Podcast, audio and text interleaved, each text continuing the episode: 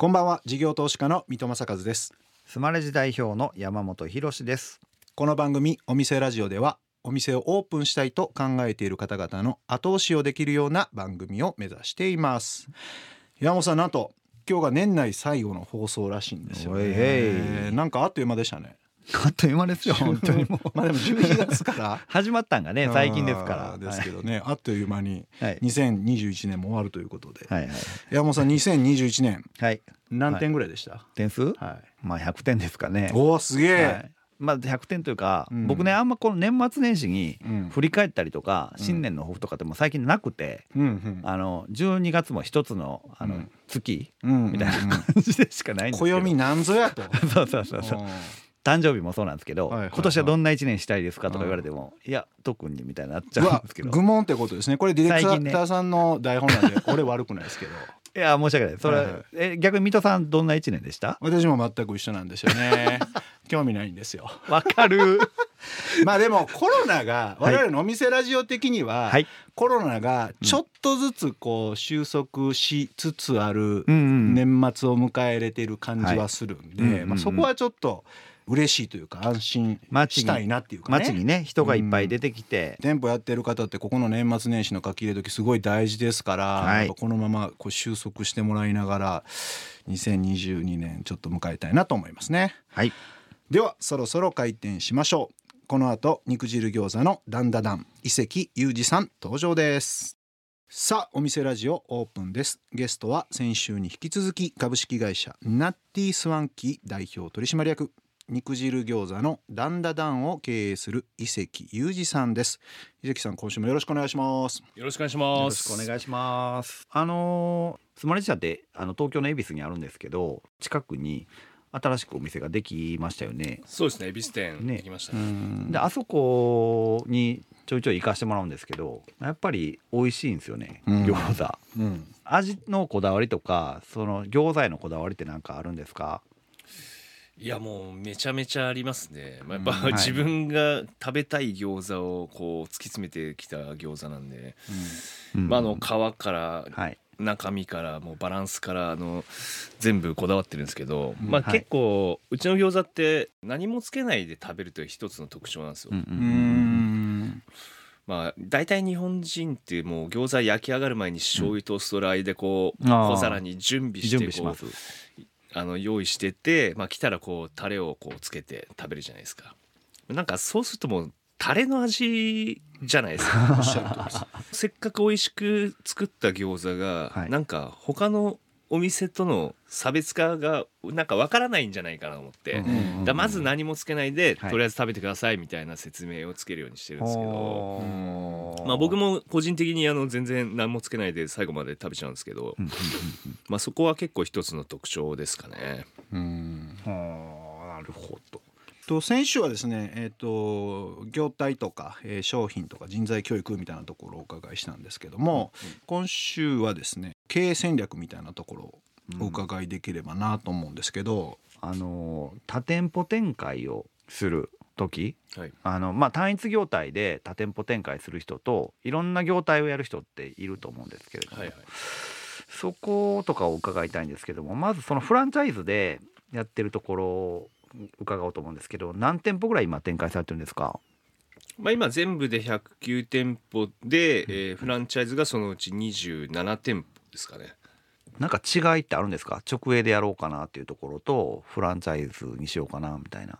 まあ、場所的にはあの地方は基本的にフランチャイズでやってもらってるっていうイメージですね。札幌仙台名古屋はい。とか広島とか、それはそのオーナーさんを募集してなんか選定するみたいなまあ大々的な募集っていうのはほとんど今までやってなくてまうん。あ基本的には向こうからやらせてくださいみたいな感じでうん。で面談して、はい。まあじゃあやりましょうみたいな。ちょっと今回やめときましょうみたいな。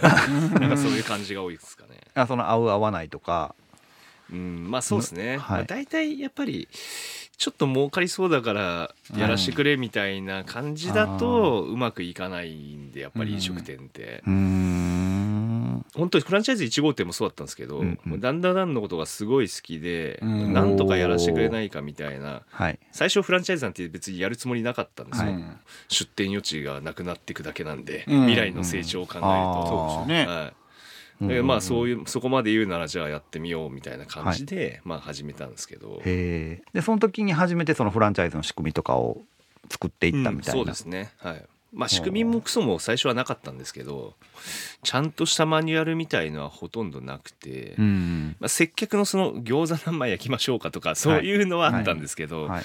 まあ、それ以外はほとんどなくてちょっとずつちょっとずつあの、まあ、明文化してったり研修を作ってったりっていう、まあ、ちょっとずつやってったっていう感じですかね。はあそのなんか多店舗展開していくときにお金の資金繰りの部分って結構考えないといけないと思うんですけどはいはいそうフランチャイズさんに対しての資金繰りのアドバイスとかはい。はい、またはその本体のナッティースファンキーさん自体の資金繰りの課題とかってはいどうやってこう乗り越えてこられたんですか？そうですね、うんもう本当は最初は本当にお金なかったんでまあなんかかき集めたりしてこう出したり。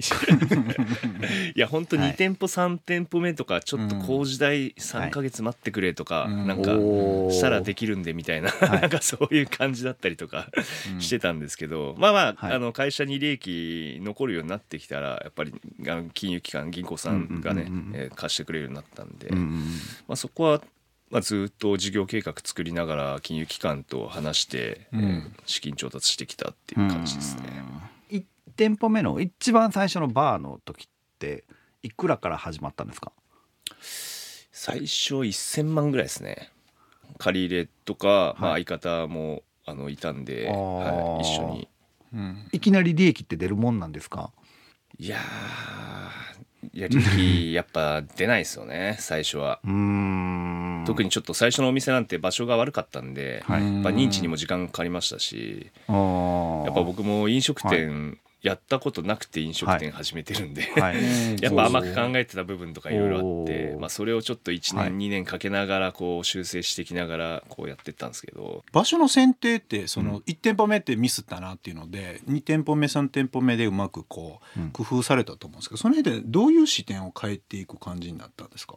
業態によってやっぱ立地ってあのうん。合う立地合わない立地あると思うんですけど、はい。例えばちょっとおしゃれなこじゃれた店って別に商店街のど真ん中にある必要ないじゃないですか、うん。ちょっと脇道それたい。暗い、ね、小道とかでも、うんそっちの方が逆に雰囲気が出てよかったりとか。なるほど、はい、でもあの、まあ、だんだんだんに関してはやっぱり人通りが多いところは、ううん。やっぱいいですよね。うん。だなんでほとんど駅前ですね。うん。駅から徒歩5分圏内のところばっかりです。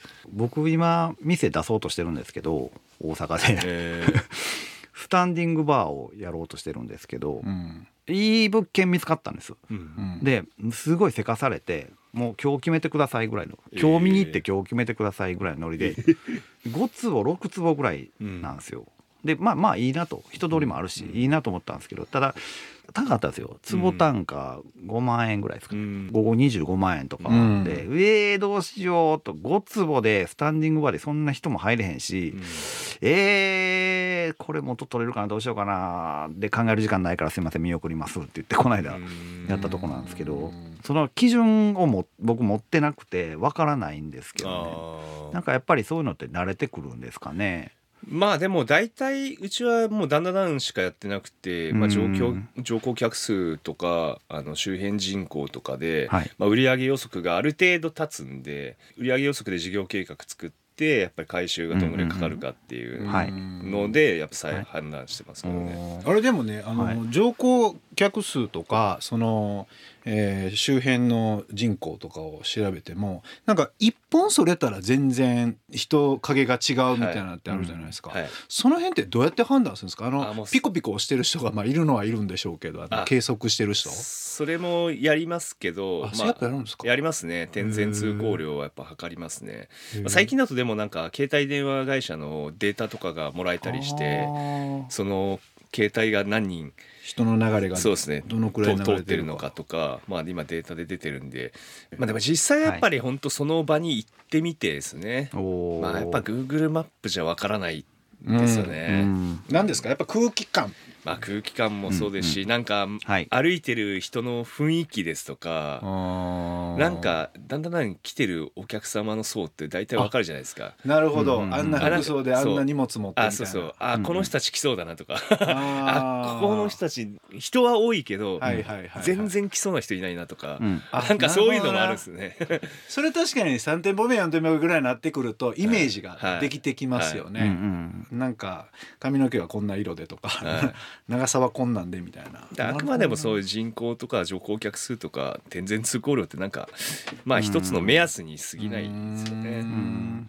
えじゃあ毎回それ出店する前は伊関さんが見に行くんですか？もう自ら。あ見に見に行ってます見に行ってます最後は。へえすごいな。ドミナントって東京がメインっていうのもやっぱりそういうのはあるんですか？土地勘があるとか。まあすまあもちろん土地勘があるっていうのがあって最初はあの調布駅って京王線なんですけど、はい。うん。調布駅に出してその後も京王線だけにずっとバーって出してたんですよ。うん。だ京王線になはい。多分20店舗ぐらいあるんじゃないかな。えー。でまあその後まあその他の JR とか、はい。うん小田急線とか、まあ他のところに出てきたんですけど、うん。まあ、今はまあ今はドミナントっていう感じでもないですけどね、まあ、最初はやっぱドミナントでやって、うんまあ、人のやり取りとかも結構便利ですし、うん。管理もやっぱこっからねなんか大宮のお店にじゃあちょっと調子悪いから見に行こうって言っても結構きついじゃないですか。そうですよねなんか。確かにな。バイトが2人休んだからヘルプ行ってとか。1 時間半かけて行かなきゃいけないとかなると、あーへー。餃子単一だけでずっと戦っていくのってなんか結構しんどいんじゃないかなって思ったりもするんですけどまあ、今はもう出店余地がやっぱりまだまだ国内にもあるんでやっぱり一つのことに集中して、まあ、このダンダダンっていうブランドをどうやって深掘りしてって、まあ他社にねまあ真似されてもうん。大丈夫ぐらいな強い業態にしていくかっていうところをやっていきたいなと思ってます。けど、今それまさに聞きたかったんですよね。パクリの会社とかってあるじゃないですか、はいはいはい。パクリってあんま出てきてないんですか？いや出てきてますよ。出てきては出てきますでもよね絶対でもなんか消えてってますね、えー。大体。えーその辺ってやっぱ何が違うんですかね、うーんまあやっぱり表面だけ真似してもっていうところはありますね。うん。僕らはやっぱもう何百人っていう人間がダンダダンしかやってないんで、うん。ダンダダンのことだけをみんなが考えてるわけじゃないですか毎日毎日毎日。毎日、うん。その積み重ねってやっぱ大きいと思うんですよね。うんでやっぱりちょっと見ただけじゃ分かんないノウハウとかって、まあ、あらゆるところにやっぱ隠されてるし、うん。そこまではやっぱパクれないからやっぱお客様に気づかれちゃうとかうん。あると思いますよね。それでも単一業態のめっちゃ大きなメリットですよね。ううん。んまあそうですよね。リソースをぎゅっと凝縮しとくがゆえに、ある意味参入障壁作れるってあやっぱこととですよね。働いてる人たちの思いがやっぱ違うと思うんですよね。やっぱりダンダダンだけをやってて、うん。まあ、ダンダダンのためにこうある程度人生のね、貴重な時間を使って働いてはい。やってるんで、まあ、みんなうん。ダンダダン好きですし、うーん。誇りを持って働いてるんで、うんうんうん。やっぱパクリだとやっぱ働いてる人なかなか誇り持てないじゃないですか。ね。まあね。これ働いてるけど、うん。これあそこのパクリやねんなって。でもふ普通はなると思うんですよね。確かに。面白い。はい。ありがとうございます。えっ、とじゃあここで、えー、伊関さんのセレクトの一曲お届けしたいと思います、えーこの番組ではゲストの思い出深い一曲っていうのを伺っているんですけれども、えー、伊関さんの思い出の一曲っていうのはどういった曲になりますでしょうか？はい、えー先週に引き続きペズの、えー晴れの空下」という歌をお願いします。お送りしたのはペズで晴れの空下でした。これはどんな思い出なんですか？まあ本当にあのお店に立ってる時に何回も何回もうんあの聴いてた曲なんですけど、うん。まあ、この曲は結構やっぱ耳に残るなっていうところで、うん。はい。それちなみに車に乗ってる時とかでも聞くんですか？それとも逆に聞きたくないんですか、うん、来たくないですね。やっぱはい。りなるほど。えっ、と一昨年株式上場されたんでしたっけ？そうですね。2019年。19年の3ですよね。月ですね。飲食業で上場していくってなかなかガバナンスも含めて結構大変だったと思うんですけど、まあもちろんそのブームを続けないといけないともありますしここまでやっぱこの会社この業態が来た理由みたいなのってどう捉えておられるんですか？うんそうですね。なんか一発逆転を狙ったりとか、うん。変な反則したりクーポン配ったりなんか一時の利益を求めるんじゃなくてやっぱり地道にコツコツ積み重ねてきたっていうのがやっぱり大きいのかなと思いますね。なんでまあ店舗チェーン店って出店速度を速めたら店舗が崩れてちょっとダメになっちゃうみたいな、うんもう歴史がすごい繰り返されてるんですけど、まあそこは結構うちはなんかしっかりできてるなっていうところはあると思います。でも上場しちゃうとなんかこう投資家が入ってくるから、うん。もっと成長しろもっと成長しろみたいなプレッシャーも出てくるじゃないですか。でも意外とあの投資家の方と話すと、うん。いきなり1年で100店舗とかうちは出せませんと、うん。まあ、月に12店舗ずつしっかり積み重ねていきますっていう話をするとあもうその方が絶対いいですってお言われますね。えー僕スマレジとか成長ドライバー何ですか？とかすぐ聞かれるんですけど。さっきね伊関さんおっしゃられたのと一緒でいや細かな一個一個の積み重ねですと。これ一発でバーンと成長できますみたいな、ないですよ言って言うんですけど。うん。本当そうやと思いますわ。でもその辺の哲学をしっかりとこう最初から言ってるっていうのはやっぱ大事なんでしょうね。うん。投資家に向けても、うん。まあ、従業員の方にも向けてもそうだと思うし。ね。クーポン先ほどお話しあったところクーポンってどう見ておられるんですかっていうかなんかもう世の中クーポンめちゃくちゃ増えてるじゃないですか、うん。ポイントとか、はいはいうん。なんか私は結構面倒くさいな派なんですよ、はいはいはい。うんうんうんであれはどういうふうにして、僕も面倒くさい派なんですよね、うん。基本的にはほとんどうちそういうのやんない派ですね、やっぱりちゃんとした営業をしてれば、うんうんあの毎日毎日何十人何百人でお客さん来てるわけなんで、そのうちの何割からリピーターになってくれてれば、うんずーっとお客さんだって増え続けるはずじゃないですか、そうですよね。理論的に。理論的には。新規が流入するわけですよね。うちのスタッフたちもずっとそういうことを言ってるんですよ。はいはい。売り上げが落ちるっていうことは自分たちの営業が良くないから落ちるだけの話で、それがクーポンで一瞬増えたところでまた落ちるだけなんで意味がないでしょっていう話をしてて。なんかもちろんクーポンやったり割引したりっていうタイミングによっては必要性あるんですけど、うん。まあ、そこに頼ることはしたくないなっていうところなんですね。じゃあ新規のお客さんにもあんまり広告を使ったりとかそんなこともしてないんですか？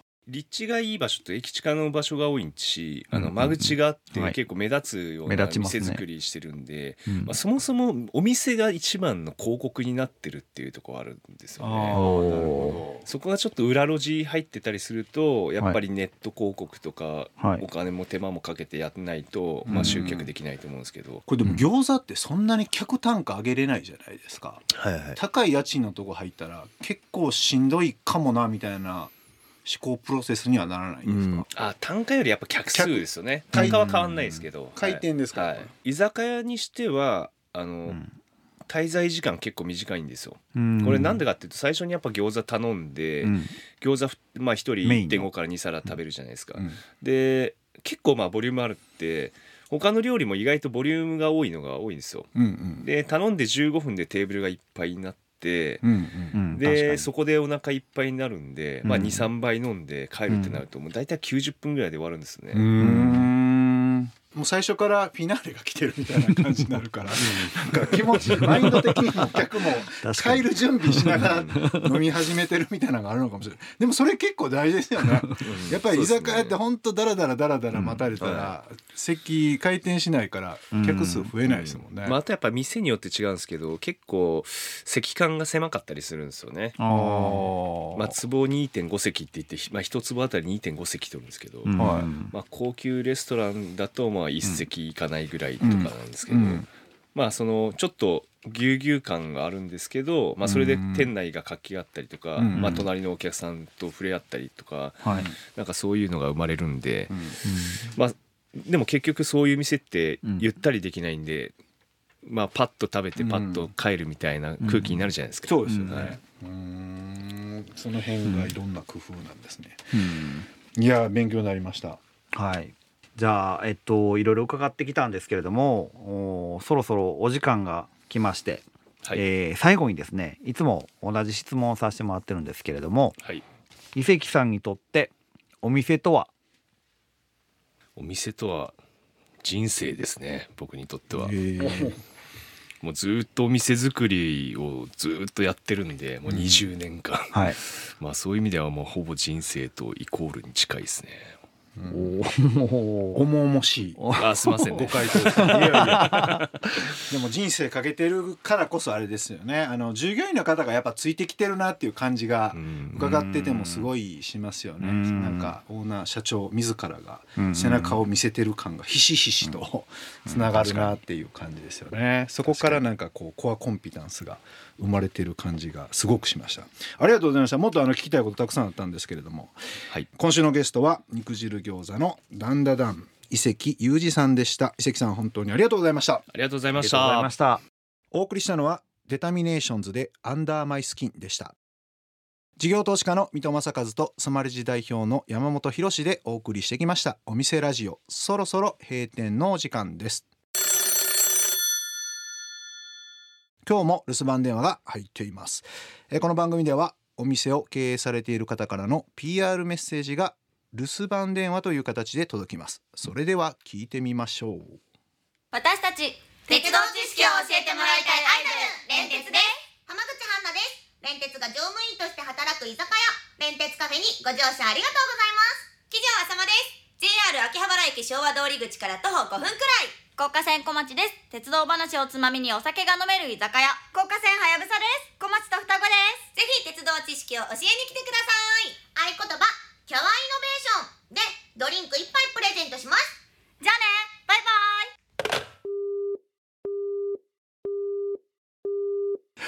バイ。すごいね。顧客を抱えてるバラバラエティ飛んでますね。いやだって高架線はやぶさっていう名前ですよ。キ何ャワイノベーション。言ってくださいね皆さん。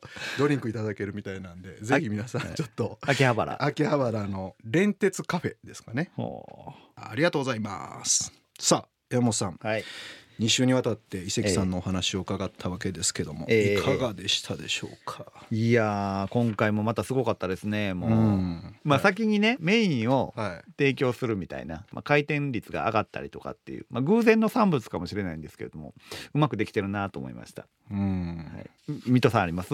お店とは人生だじゃないですか。なんか俺いや。あそこに全てが入ってる気がしたな。それめちゃくちゃ重かったですね、うん、なんかやっぱその伊関さんの思い飲食店とか、まあ飲食店というかやっぱそのはい。取引先とか従業員とかもう全部お客さんも全部ひっくるめてもっと言うと町の人もひっくるめてのなんか背負ってやるんだみたいななんかそういう哲学がなんかもう全てに組み込まれている感じがしましたね。確かうん、だからパクリなんか勝てるかっていうのは本当そうだなって気がしましたけどね。に、うん、えーさてお店ラジオでは番組の感想や我々二人に対する疑問質問など皆さんからのメッセージもお待ちしていますメッセージの宛先はメールアドレスお店アットインター FM.jp お店アットインター FM.jp までお送りください。